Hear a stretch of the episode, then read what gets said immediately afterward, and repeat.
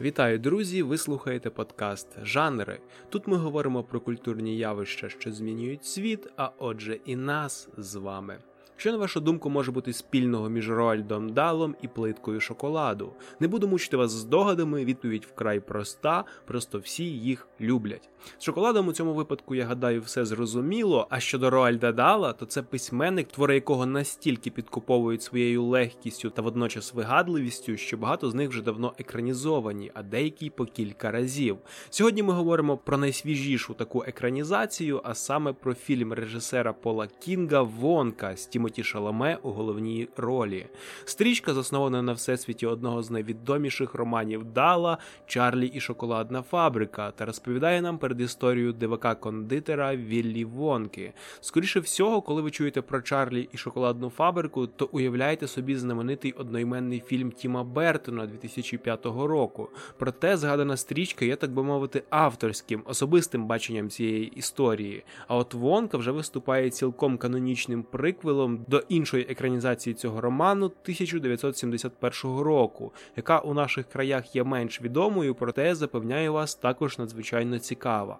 Детальніше всі ці моменти ми обговоримо згодом. А зараз приготуйтесь до культурологічних теревень, бо ми починаємо. Зазвичай на початку ми трішки уваги приділяємо автору, в даному випадку режисеру. Отож, що ми знаємо про Пола Кінга? Його найвідоміша робота це дві чудові екранізації пригод ведмежатка Падінгтона. Особливо раджу звернути увагу на другу частину, яка знята надзвичайно естетично і дуже тепло приймається навіть найзатятішими критиками.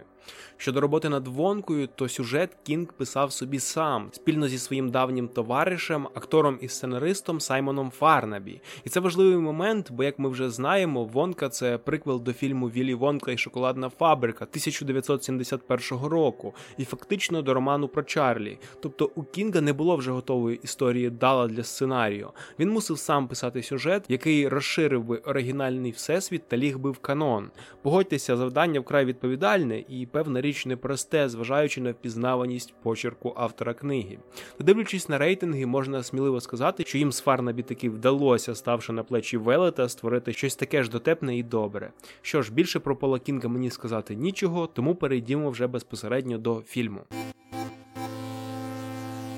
Історія починається, коли кондитер, чарівник початківець та винахідник Віллі Вонка прибуває до Європи, щоб нарешті реалізувати свою давню мрію, відкрити крамничку ласощів на найвідомішій своїми солодощами вулиці. Проте, необачно втративши всі збереження, Вонка змушений зупинитися в пансіонаті, яким керує двійко шахраїв, через що разом з іншими такими ж бідолахами потрапляє у трудове рабство на пральні.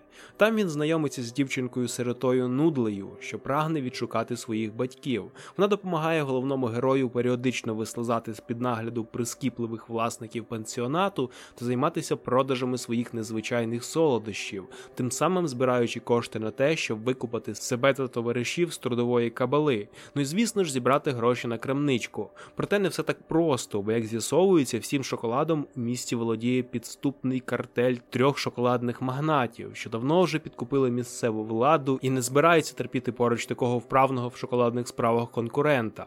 Отож, Вонка з друзями опиняються поза законом, проте певна річ, дружба та відданість одне одному допомагають їм на шляху до здійснення заповітних мрій. Про що ж цей фільм?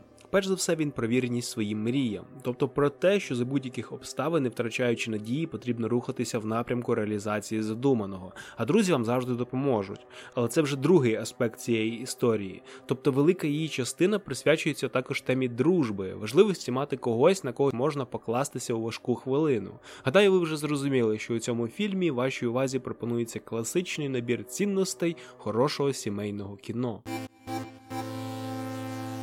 Як я вже згадував, Вонка є приквелом саме до фільму 1971 року. Деякі дизайнерські нюанси були позичені звідти, зокрема, власне, костюм головного героя і вигляд знаменитих робітників фабрики Віллі Умпа-Лумпів. У стрічці, до речі, напрочуд кумедно та вигадливо розповідається історія знайомства героя з цим дивовижним народом, який переслідує його за викрадення у них кількох какао-бобів.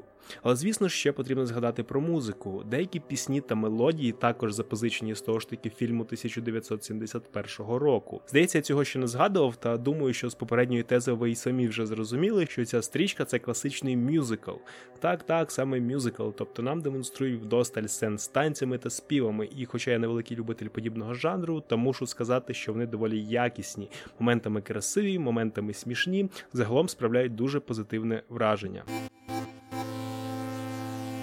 Чому, на мою думку, вам варто подивитися цей фільм? По-перше, тому що він надзвичайно добрий. Це одна з тих стрічок, які приємно передивлятися теплими затишними вечорами в компанії.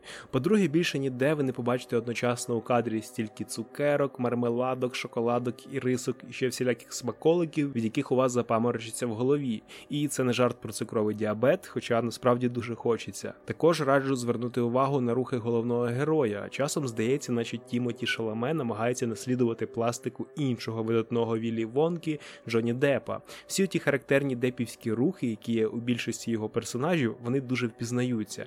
І здається, що моментами їх намагалися копіювати. Не те, щоб надміру, та все ж цей нюанс особисто мені кидався в очі.